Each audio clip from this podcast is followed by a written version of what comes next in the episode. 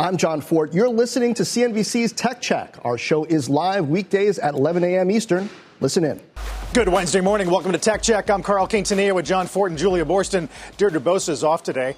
Today, global risks skirting a rebound, the latest on Russia-Ukraine tensions and its impact on your portfolio. Then the tech sector may still be in, quote, growth purgatory, but some names might have bottomed. Our first guest this hour breaks down stocks you might be targeting in tech. And then later, Elon Musk emails CNBC. That exclusive exchange and the rift between the White House and Tesla is coming up, John. Yeah, and let's start with the correction in stocks. The NASDAQ now lower by more than 0.5%, giving up early gains. Dom Chu's got more on the mega cap meltdown we've been seeing with FANG names now more than 20% off their highs. Dom? So, John, I mean, we started off looking like we might catch a bit of a bounce after yesterday's sell-off. However, it has now brought that NASDAQ trade, at least the biggest ones in the NASDAQ 100, as represented by the QQQ ETF. You can kind of see here over the course of the past year just how the trading patterns has been.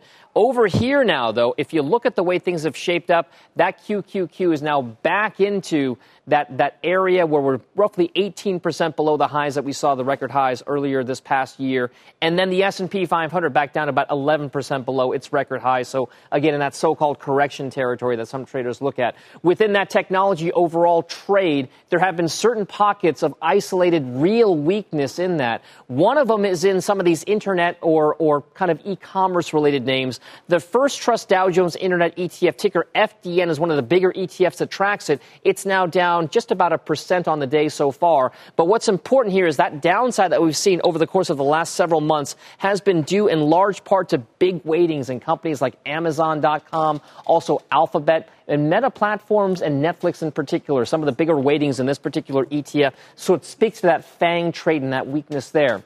Within other parts of technology, that weakness continues on a near to medium term as well. If you look at certain ETFs that track basically cloud computing, that's the orange line right here. We've seen a sharp pullback in some of those names. And then, of course, we've talked so much about that ARC Innovation ETF, Kathy Wood stock picking with regard to that particular transformative innovation type company. Those are now down 55% over the course of the last year. So some of those growth pockets really continuing to seeing weakness. And then, Carl, financial technology, probably front and center for many of those growth trades that have seen a lot more to the downside than some of their peers. If you look at that fintech trade overall, it's the big names like PayPal, also the company formerly known as Square, Block Inc. Those ones are down big over the course of the last year. And then Affirm Holdings, very much a hot buy now, pay later trade at one point, has now come off sharply as well. So many parts of that growth trade very much out of favor right now. It'll be interesting to really see when people say, hey, maybe it is a good value trade at this point, guys. That's exactly what we're about to talk about, Dom. Thank you very much. A good lead into our next guest, who admits that tech may still be in a bit of a growth purgatory, but highlights some stocks that may have bottomed. B of A head of U.S. equity and quantitative strategy, Savita Subramanian, joins us this morning. Savita, what a treat for us. Good to see you again. Likewise. Thanks for having me. So you say buy high free cash tech.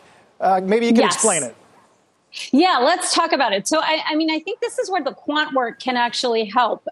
So what we found for tech companies is that valuation is actually not necessarily a great buy or sell signal.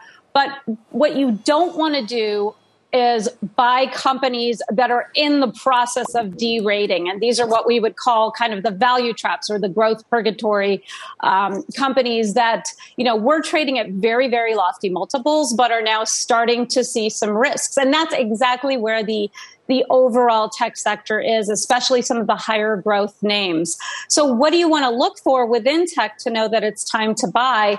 Well, what we found is that the cheapest companies tend to outperform. So once they're finished with their derating cycle, but they're still producing lots of healthy free cash flow, those are the companies that generally outperform to the tune of, you know, this is a great strategy within tech. Cheap tech can actually outperform the market, but you really need to look for bottomed out, really cheap tech. So right. Our view is Screen the tech sector for free cash flow yield. Look for the companies that are, you know, still generating a strong and visible stream of free cash flow, but aren't necessarily, still in that downward spiral. And that would leave us with some of the more boring names in the sector.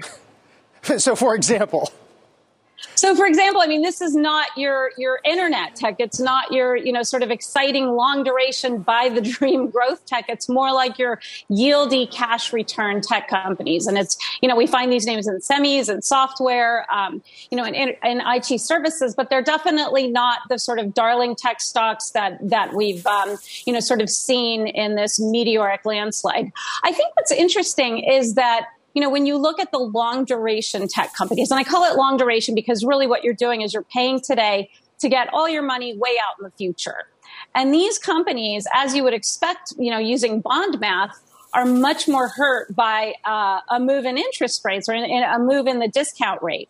Look at this year. We've seen, something like a 50 basis point increase in nominal rates. We've seen the equity risk premium increase by about 25 basis points. So the companies that are getting hurt are the ones that are more impacted by that rising discount rate. And I know you've talked about this on your program before, but I think the risk is we're not at a point where the market is adequately pricing in the moves that the Fed is likely to make. The market's not adequately pricing in the moves and, in inflation in the 10-year. So we think that there might be more to go for some of these longer duration tech companies. So, Savita, Julia here, I thought your comparison to what happened to tech back in 2000 was really interesting. And I'm wondering how you're looking at that comparison to what's happening right now and how that's shaping your outlook on when all of the tech sector becomes an opportunity to buy. Yeah, it's a great question. I mean, think about it. From March 2000 to September 2002, we saw PE multiples for the tech sector compressed by 60%. We've only seen 12% from peak to trough multiples today. So there's probably more to go for the overall tech sector. That said, tech companies today in the S&P are very different from what we saw in 2000. These are more, these are real companies generating healthy earnings. They're not the non-earners, the really speculative tech companies that we saw back in 2000. Here's the key, though. I think that you can't just ignore technology because even back in 2000 and 99, 2000, if you looked at the IPOs that took place in 99, 1 out of 4 of the IPOs of 1999 are now these blue chip mega cap tech companies. So you don't want to ignore tech summarily. I mean, there's definitely opportunities within the sector. And I think that's where, looking at free cash flow, looking at earnings visibility, looking at the quality of the business model are going to be really important. But 1 out of 4, not great odds. So I think it's still important to be selective here. But to that point about the 1 in 4, is there a sense of which of the companies of this younger generation could be that 25% that break out to be the next generation of giants? Absolutely. So this is where I defer to our fundamental analysts. I'm a macro person, so I just look at this all with a broad lens. But I think from an idiosyncratic perspective, you rightly point out that, all tech companies are not created equal. Even FANG, I mean, we call it FANG, but there are very different companies within that cohort. So I think that's where you really want to take advantage of the fundamental analysts' expertise. I mean, at B of A, I rely on our fundamental analysts to tell me which companies are likely to outperform and which are likely to see more macro risk. But on a broad basis, what we found is that you generally don't want to buy even the high flyer growth stocks when they're on that derating cycle. And our view is that right now, a lot of things are getting priced into tech. We're moving from an environment where we have falling interest rates to rising interest rates. We're moving from an environment where we had no inflation to rampant inflation. So lots of things are changing in the macro front. And I think it's going to take a little while for tech to absorb all of that and, to really see a bottoming for the overall sector. Savita, we tend to talk about the dot-com bust as if it were really about these insubstantial companies taking major hits. But, I mean, if you bought Cisco at the peak in 2000, you still haven't recovered, right? And there are other companies as well. Microsoft took a big hit back then. I noticed in the screening that you're talking about, there are some not so boring companies that make the cut as well, like Nvidia, Apple, Alphabet, and Microsoft. Cisco in there too, I guess. 22 years later, they probably count as boring in a lot of people's book. So what about that? Because those stocks, particularly Nvidia, have had a very nice run so far. But you think that's still worth including here? So I do. I mean, like I said, I'm looking at this from a broad perspective. And what we found is that the hit rate for companies that are in that bottom quartile of the tech sector by free cash flow yield tend to outperform more than underperform. So it has been a good kind of, you know, this is a screen where you really want to bottom pick and try to find interesting ideas. I mean, to your point, though, and I think that, you know, I think what was also interesting about 2000 was that, you know, it really took a long time for the sector to bottom out. And I think it took a few things that needed to happen. First of all, everybody forgot about tech by 2010. I mean, nobody was even asking about it when it came to client calls. People were still more focused on financials and, you know, some of the leaders in the 2000 to 2007 period. Second of all, a lot of companies went away. And third of all, companies really consolidated capacity and started returning cash to shareholders. So maybe those are some of the signs that we need to see from, you know, like you said, the high flyers that have had great runs and, you know, now looks like they're screening as very attractive from a valuation basis, but maybe you still need to see more of that consolidation, cash return, et cetera, in order to get, you know, really bullish on the sector. I will tell you this, though. I think that, you know, tech is one of these sectors where picking stocks is, you know, probably more important than in other sectors, and time horizons can really help. So, you know, I think one of the things that's been really great, I mean, this year doesn't feel great, but one of the things that's been great about this year is that volatility really underscores opportunities. And if you have a long enough time horizon and you can ride out a little bit of macro volatility, I mean, obviously not all of us have that.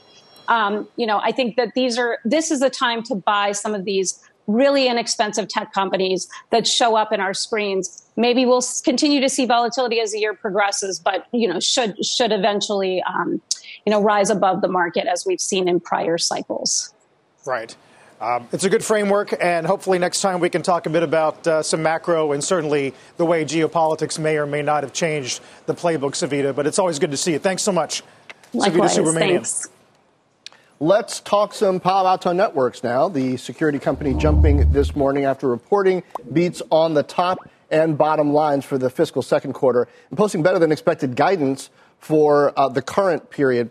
The strong guidance is in part due to integrating the more than a dozen acquisitions that it's made over the past 5 years.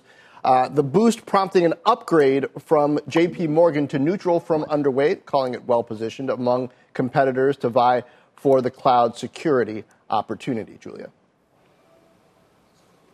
And RBC's Brad Erickson joins us to break down the future of advertising amid Apple's crackdown. And later, CNBC's Brian Schwartz tells us what he heard from Elon Musk about being ignored by President Biden. It's a big hour of Tech Check, and we are just getting started.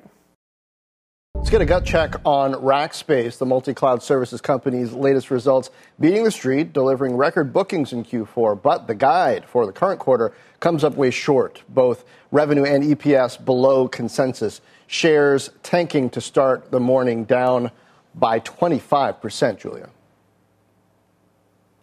And meantime, John, Washington's big tech crackdown continues. Regulators keeping a close eye on Apple and his App Store practices. The Senate advancing legislation to increase competition on the platform. CEO Tim Cook claims the bill will hurt user privacy, but our next guest argues that Apple is using privacy as a cloak to protect his App Store economics. Joining us now is RBC Capital's Brad Erickson.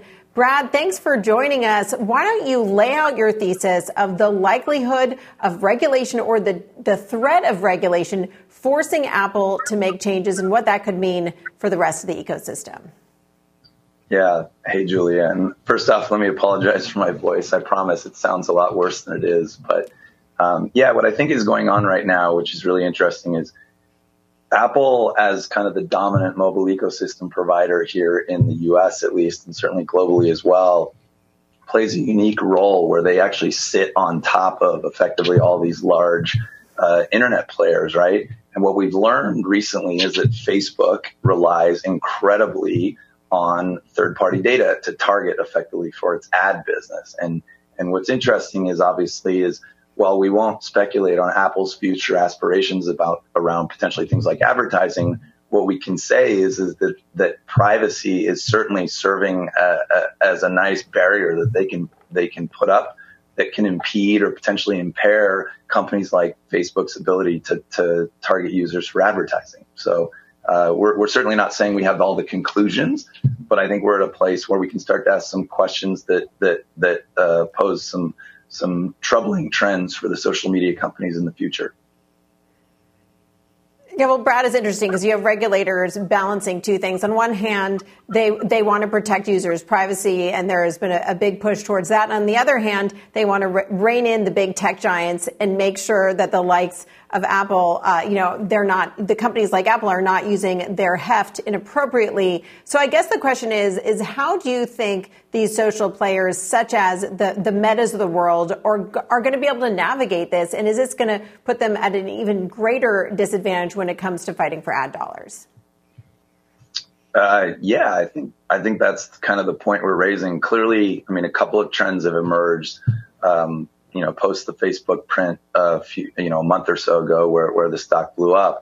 I think what we've learned is obviously first party data is paramount, right? When you think about Google, you think about Amazon, even companies like Walmart leveraging their own first party data sources.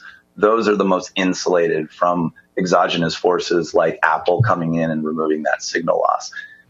But second, I think user privacy is something that is going to increasingly be regulated in the future. And so I think what we were speaking to in the note you're referencing is that, there's other means of tracking and targeting and using data further up the stack. So think ERP providers, cloud CRM providers, even wireless infrastructure companies, wireless carriers, all of the tracking that could be useful for an ad platform like Facebook. We think third parties are trying to leverage those data sources further up the stack, and it seems like those could potentially have risk down the road. We don't think that's where regulators' attention lies today, but we're pointing out that that's where this could go longer term.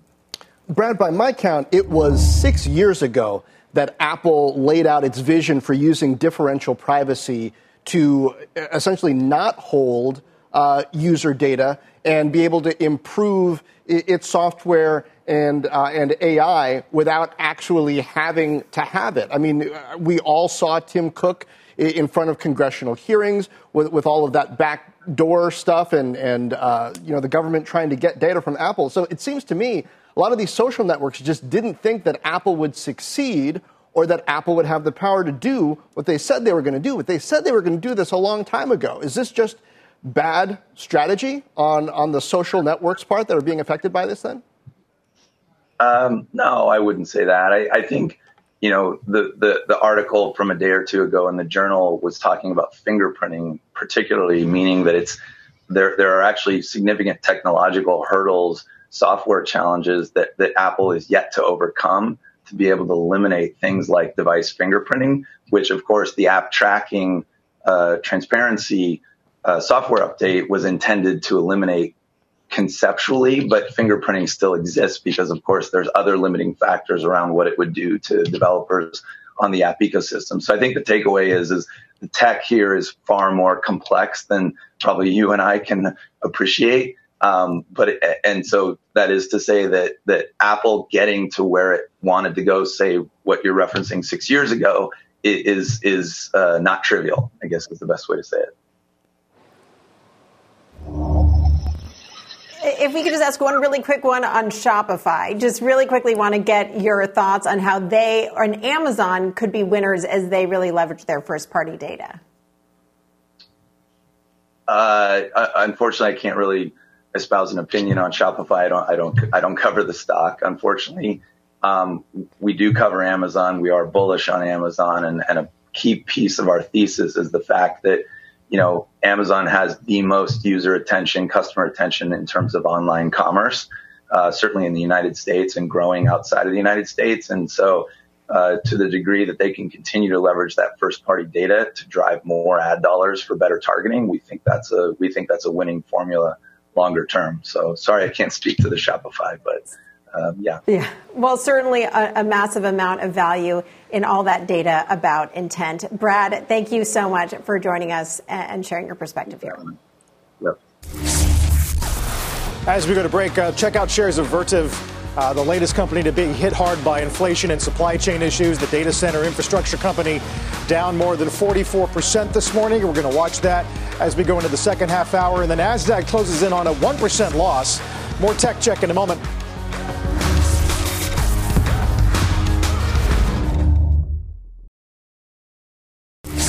Welcome back to Tech Check. I'm John Fort with Carl Quintanilla and Julia Borston. NASDAQ falling about 0.5% this morning after initially rebounding from yesterday earlier in the session. It's down closer to a full percent now. We're going to keep an eye on that and the latest comments from Elon Musk. But first, let's get to a news update with Rahel Solomon. Hey, Rahel. Let's. Hi, John. Here's what's happening at this hour. Lowe's giving back much of its gains on strong quarterly results and increased guidance for this year. Lowe's shares were up more than 6% just after the open. That stock now up just about 2%. TJX shares on track for their worst one-day loss in nearly 2 years. The owner of TJ Maxx tumbling 7%. Sales were hit by temporary store closures and fewer customer visits during the Omicron surge. TJX shares are down 20% this year. Automaker Stellantis says that it made more than $15 billion in the first year after it was formed from the merger of Fiat Chrysler and Peugeot owner PSA Group. That's nearly triple what the individual companies earned in the year before they combined. Stellantis shares up more than 5% today. And Tenneco stock nearly doubling this morning. Apollo Global taking Tenneco private in a deal valued at more than $7 billion, and that includes debt. Carl, I'll send it back to you. Rahel, thank you very much. Meantime, Elon Musk speaking out in some exclusive emails to CNBC. The CEO of Tesla accuses the president of ignoring the EV auto giant. Our own Brian Schwartz has that story, along with comments he's made about the SEC and short sellers. Hey, Brian. Hey, all right. Thanks for having me. So talk about this conversation. How did it happen? Yeah, we were looking into this. We were told is this feud between President Joe Biden, his administration, and Elon Musk. And, we shot Mr. Musk an email. And to be honest with you, Carl, I really didn't think he was going to respond. And he did. And he came forward with these comments exclusively to CNBC about, where he sees this kind of back and forth with the president. And he's convinced that President Biden is ignoring Tesla. Now, the White House, when they spoke to us, kind of hinted that that's not really entirely accurate, that there are White House officials who are in touch with Tesla. But the White House didn't rule out that they're kind of in this, battle with Musk himself. And I think that's really important to remember here. This apparent, fight between Biden, the White House, and Musk may not necessarily have all to do with Tesla. I mean, I think it's really becoming a little bit more personal than that with the billionaire CEO. And we'll have to see how this all plays out. But it was really intriguing that it got back to us and gave us these comments about this kind of developing feud. He'll dispute if it's a feud, but I'm going to say here it's definitely one of the bigger feuds that Joe Biden is in with a CEO, at least to my knowledge. Well, and, it's kind Brian, it's kind of blatant disrespect, I guess I would say, on both ends of it. I mean, it's weird. The White House won't even say Tesla or speak Elon Musk's name. It's like he's Voldemort or something in some cases. And then Elon Musk, I mean, you never know what he's going to do when he takes a stage or when he's on Twitter. So when you're talking about, reputation protection, I can understand why somebody might be cautious, right?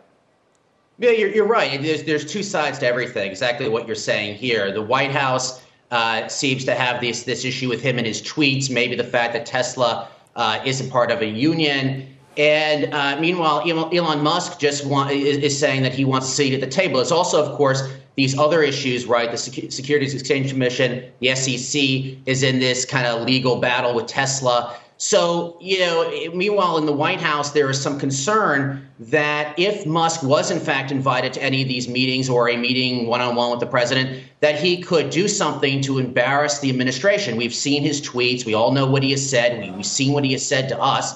So it could be a problem if they even went down the road, the White House, and bring him into the fold.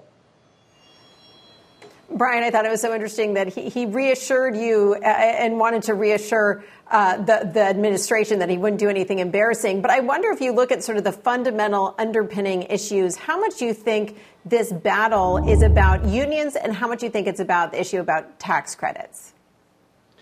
I do think it's a little bit of both. I think from the White House perspective, Sure, they tell us they've engaged with Tesla, and we don't know exactly who they've spoken with there. We could look at the lobbyists and things like that another time. But I do think it's a little bit of both. Listen, the White House clearly likes to promote itself being linked and supporting unions. I mean, the United Auto Workers Union supported Joe Biden when he ran for president. And then there's this issue, like you mentioned, with the credits. So I do think it's evenly split on that policy side. But I do also think the White House is watching what Elon Musk has to say about the president. There is no doubt about that. And so it's an interesting, back and forth, right? It's a little bit of policy with the unions, the credits, and then there's the personal stuff as well that's brewing on Twitter and the things he told us the other day. Brian, richest man in the world, market cap of the company dwarfs all of their rivals. They lead the industry in EVs. Why does he need this? Why does he crave this, I guess, this nod from the White House? And I wonder if it has anything to do with the wave of competition that's going to come online next couple of years. Yeah, you're probably right. And if you look back to his relationship with the last man who was in the White House, Donald Trump, he appeared to have a better relationship with him. He would go to these meetings. He would be brought to the table on different things. Donald Trump raved about him at the time. And now things have changed. It's not that simple for Elon Musk to get in touch with the president of the United States, one of the wealthiest people in the world. And then there's, of course, the competition side, right? You look who is going to the meetings. General Motors, Ford, they're creating electric vehicles. Musk's point is, well, look what we're doing here at Tesla. But, of course, there's that competition side where Musk is seeing these bigger companies, he's not bigger than Tesla, but, big auto companies getting in with Biden, and he's not. And that could create a competition problem for Tesla down the road. Brian, fascinating, absolutely riveting exchange between Musk and CNBC with your help. Thanks for the clarity on it. Talk to you soon. It's our Brian Schwartz. Meanwhile, the pain in software continues. Take a look at Monday.com. falling more than 22% as its latest quarterly numbers disappoint the street. The stock is now trading below its IPO price from last summer. The co-founder and CEO joins us in just a few minutes. Don't go anywhere.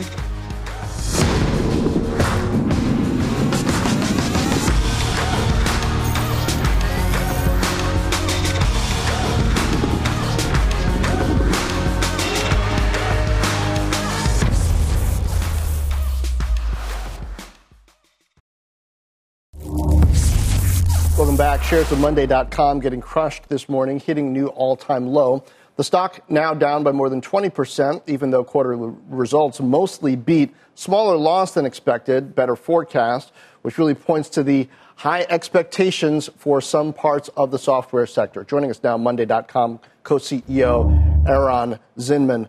Aaron, great to have you. So, tough stock reaction here, but tell me about the velocity in the business in particular, because customer adds, retention, and revenue are what really matter over time, right? Yeah, thanks for having me. We had a great quarter and a great fiscal year of 2021. The company grew by more than 90% while generating free cash flow, which I think in our scale is pretty rare to see. Overall, the company is performing very well. We're very happy with the results. As you mentioned, the retention, meaning retaining our customers, helping them grow within the platform, really, sped up this quarter and this year. So overall, the results were phenomenal. I think the whole tech sector is going through a few rough months. There's some sort of correction or changes in companies' valuations. But we as a company, we're very focused on the long term. All the fundamentals and the metrics of the business are performing really, really well. So we're very focused on how we do things and what we do as a company. So how much flexibility, how prepared are you operationally with cash on hand, with the amount of money you're spending to get through this period and keep employees, your workers motivated, because that's a lot of the ballgame for a company your size? Yeah, that's a great question. We're in a great shape as a company because we raised a lot of money in the IPO, have more than $800 million in the bank. And as I've mentioned, we're cash flow positive. So that means the company generates cash quarter over quarter. So we're not burning any cash and we still have a lot of reserves. So we're not really concerned about this. And, you know, as a private company, our valuation was much lower. So the company is doing really well. We continue to grow and generating free cash flow as we grow in such large percentages. So all the fundamentals are really in place. Aaron, I'm curious to hear about your product strategy going forward, because you've introduced these two standalone products with standalone pricing, Canvas and WorkForms. And this is a different strategy than some of your rivals are taking, putting everything into one app with one price. Tell us why you're going in this direction and how many other services you can see introducing down the line. Yeah, so this quarter, we introduced two new products in addition to the Monday.com work platform. Basically, over time, we want to create a product suite that we can offer to our customers. Our customers basically manage all the work processes and projects across all departments on top of Monday. And over time, we want to offer them more tools so they can spend more time using Monday products. Those products will work seamlessly with one another. So transitioning from one product to another will be super easy. And our customers use the platform for almost any use case. So it's really any use case, any scenario, any department can be used on Monday. And now with those additional tools, we can help our customers even more with different aspects of work. So over time, we're going to introduce more tools, and the Monday.com product suite will be able to offer them and solving almost any business need our customer is going to need. But I think it's really interesting that you're charging individually for all of these new products. And I'm wondering if you expect that additional fee for each of these new introductions is going to be a growth driver, or whether you risk just overwhelming your customers with additional choices of things that they have to pay for. Yeah, so those products, we do charge for them independently. But the point is that customers, when they search for a specific tool, don't want to be overwhelmed by one tool that does everything. You can look at, the larger companies such as Microsoft, Atlassian, and Google itself selling enterprise products, offer a suite of products. And we also kind of being on the same trajectory, offering multiple products for our users. I think that focus brings a lot of value to customers that want to focus on different aspects of work. And as I've mentioned, moving between the tools is very seamless. So you get more value, and each tool specializes in one aspect of work, and you can move between them without any problems. Aaron, I wonder, in terms of how the company is structured, voting control, things like that, how prepared you are for this type of eventuality. There's been a lot of movement in software over the last couple decades for founders to maintain control. What's your outlook on that? Because when stock prices are low, lots of people have opinions about what you should do. Yeah. So both my partner, Roy, and myself, have a significant chunk of the company. Also, our investors that have been with the company for a long time are big believers in the company's vision and growth. And the institutional investor that joins through the IPO also really believe in the future of the company. So I don't see any concern about that. On the contrary, investors are even more aggressive about the company, the future, the potential that we have. We have such a huge market. Basically, every information worker, which is 1.3 billion, is the potential customer of Monday. Just think about this. The opportunity of growth here is unbelievable. So we're very focused on the future and the growth that we can achieve in the company. I believe we're just getting started. All right. Aaron, thank you. CEO of Monday.com. Thank you very much. We are watching Bitcoin today, ticking higher on a bit of a down day. More Tech Check is back in just a moment.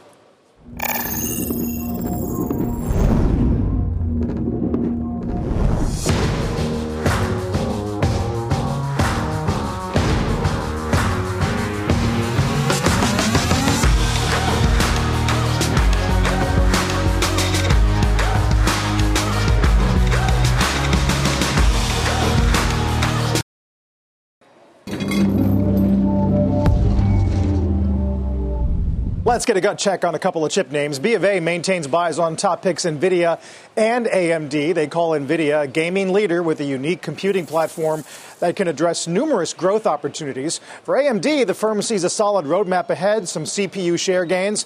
B of A also expects supply to be constrained into the second half of this year, which could drive, quote, stronger for longer sales growth. Those stocks both lower by 20% on the year, but have obviously been huge outperformers long term. Nvidia is up 5,000%, Julia, in the last decade. And NASCAR President Steve Phelps joins us to break down the new technology fueling the sport and the league's latest gaming efforts. Tech Tech returns in just a few minutes.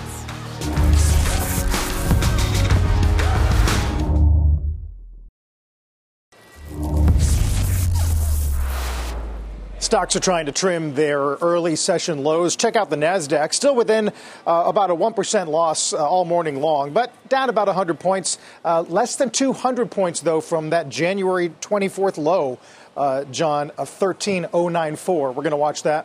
Indeed. Now let's speed things up, shall we? NASCAR is making more than just a left turn into digital media, heading full throttle into gaming, simulated racing, even streaming with the new series premiering yesterday on Netflix. But what is next for the season ahead on the heels of Sunday's Daytona 500? Joining us now, NASCAR President Steve Phelps. Steve, welcome. I want to start with the fan basics, being mobile ticketing, changes, upgrades you've made to the NASCAR app. When you're planning long-term on fan engagement and quality of experience, how is digital fitting in now, and how are you measuring progress? Yeah, I mean, it's very important for us, John. You know, digital is, obviously emerging everywhere and everything people do on an everyday basis. So for us, we need to make sure that we are engaging the fans and meeting them where they are. And we think digital does that. Means a lot of things to a lot of different people. And where we do that is purposeful. But it's working for us. Now, tell me how you look at strategy. You've got things like there's a Roblox thing that you've done, which I guess is fun for a certain demographic that probably isn't your core. But then you've also got iRacing, where you've got actual drivers who have these rigs where they're able to compete digitally in an experience that's pretty close to the real thing. Why are those things important? What data are you getting from that that's informing how you plan for the future? Yeah, I mean, for us, it really is about engagement, right? I mean, fans where they are, you know, whether you're talking about Roblox or FacePlan or Discord, opportunities for us to get younger, more diverse is critical for us, like any brand, right? iRacing is unique and special for us because, you know, essentially it is these crazy rigs that fans can purchase, and they ultimately are just they're racing with each other in a virtual world. And that's fantastic for us because we want to take people and what they're doing in the virtual world and have that go back over to the physical world. iRacing does that specifically. So it is so real that you can, you know, what the iRacing people do is they map out these racetracks. So all of our racetracks, Daytona, even the LA Coliseum, frankly, where we raced a couple of weeks ago, where we put a physical racetrack inside the LA Coliseum. We knew that would work because the iRacing people had actually mapped that out already for us, right? And then we had drivers that were driving on this virtual track. And then, lo and behold, 2 months later, after we built the track, you know, we hosted an event there with 60,000 people and had just a phenomenal experience in that iconic facility. Like digital twinning the other way around. You mentioned younger and more diverse. Give me an update on the more diverse piece of that, because you've said that NASCAR is going to do outreach to black fans, try to grow multicultural fan base. How is that going? How are you measuring it? What do you want to do beyond what you've done already? Yeah, I mean, for us, we have been trying to get younger and more diverse for a decade, right? You can say it, but to do it's another thing. And I really, our intentions that we had, or we were very intentional in trying to do that. It really started in June of 2020 with the stance we took on social justice, the banning of the Confederate flag. And since that time, real action in diversity, equity, inclusion. And to your point, it's working. That led to Michael Jordan becoming an owner, Pitbull becoming an owner. In fact, we had 4 African-American owners at the Daytona 500, either minority or full owners. Michael Jordan, Floyd Mayweather Jr., Brad Doherty, and there is another one. That's okay. 3's a lot. So, no, it is. You can message us back about the 4. Yes. And of course, my friend John Cohen, there you go. New York Racing John Cohen. So it's working, and from an ownership perspective, it's working, and it's working from a fan perspective, importantly, right? So if we think about where this sport is going, diversity is playing a huge part in it, and we're doing it with our, as I said, with both our fan base, our ownership base, and frankly, even with our employee base. It's intentional, and it's very, very important for the overall success of the sport. Steve, you mentioned that these new initiatives are helping, the digital initiatives are helping with diversity, but I'm curious how much these digital initiatives are driving revenue in and of themselves. You're dropping NFTs, you have a big presence on Roblox, there's the iRacing, but do you see these becoming a meaningful piece of NASCAR revenue, or is it all really about driving viewership and the value of those NASCAR rights on TV? Well, to me, it's really the latter is more important. If we're driving, and we are driving revenue, it's not that it's not important, but for us, it's really about engagement, right? Engaging these younger fans, engaging these diverse fans, getting them to sample NASCAR where they are. So meet them where they are, sample, and then get them over to the, over to the real world or the physical world. And that manifests itself in television and digital and social engagement, and frankly, getting them to a racetrack. Once you go to a racetrack, you want to come back. The sights and sounds and the experiences that you get there are unlike any other sporting event. Nothing quite like the universe. Steve, thank you. Steve Phelps, NASCAR president. Thanks, guys. And speaking of digital initiatives, looking ahead, Meta is hosting an event coming up in just a few minutes. CEO Mark Zuckerberg is expected to deliver the opening and closing remarks, focusing on the company's latest efforts with artificial intelligence and, of course, the metaverse. Tech Check will be back after one more quick break.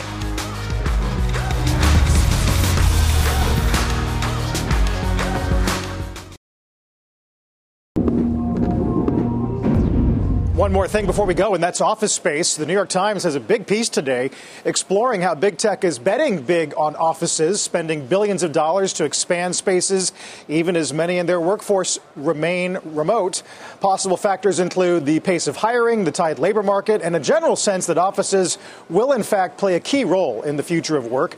According to CBRE, in the last 3 quarters of 21, the tech industry leased 76% more office space than it did a year earlier, John. They mentioned Dash, Meta, Alphabet. Look at Zoom today, 122. Used to be 565. Yeah. But, Carl, we got to be careful about this because just because a tech company is leasing office space doesn't mean it's going to be software developers only in there. Sometimes it's customer service, all kinds of things, different salaries, not necessarily that core tech worker that you think of that's based in Silicon Valley. And I also think it's really interesting to see how some of these offices are spread out around the country. They want to make sure if there's talent to hire in Atlanta or in Austin that they could have offices there and still capture some talent in this very tight labor market, Carl. Yeah, really a lot of work being done on just how employment from the tech sector is moving eastward, as we all know. Dow managing to unwind some losses here. Let's get to Sully in the half. You've been listening to CNBC's Tech Check. You can always catch us live weekdays at 11 a.m. Eastern.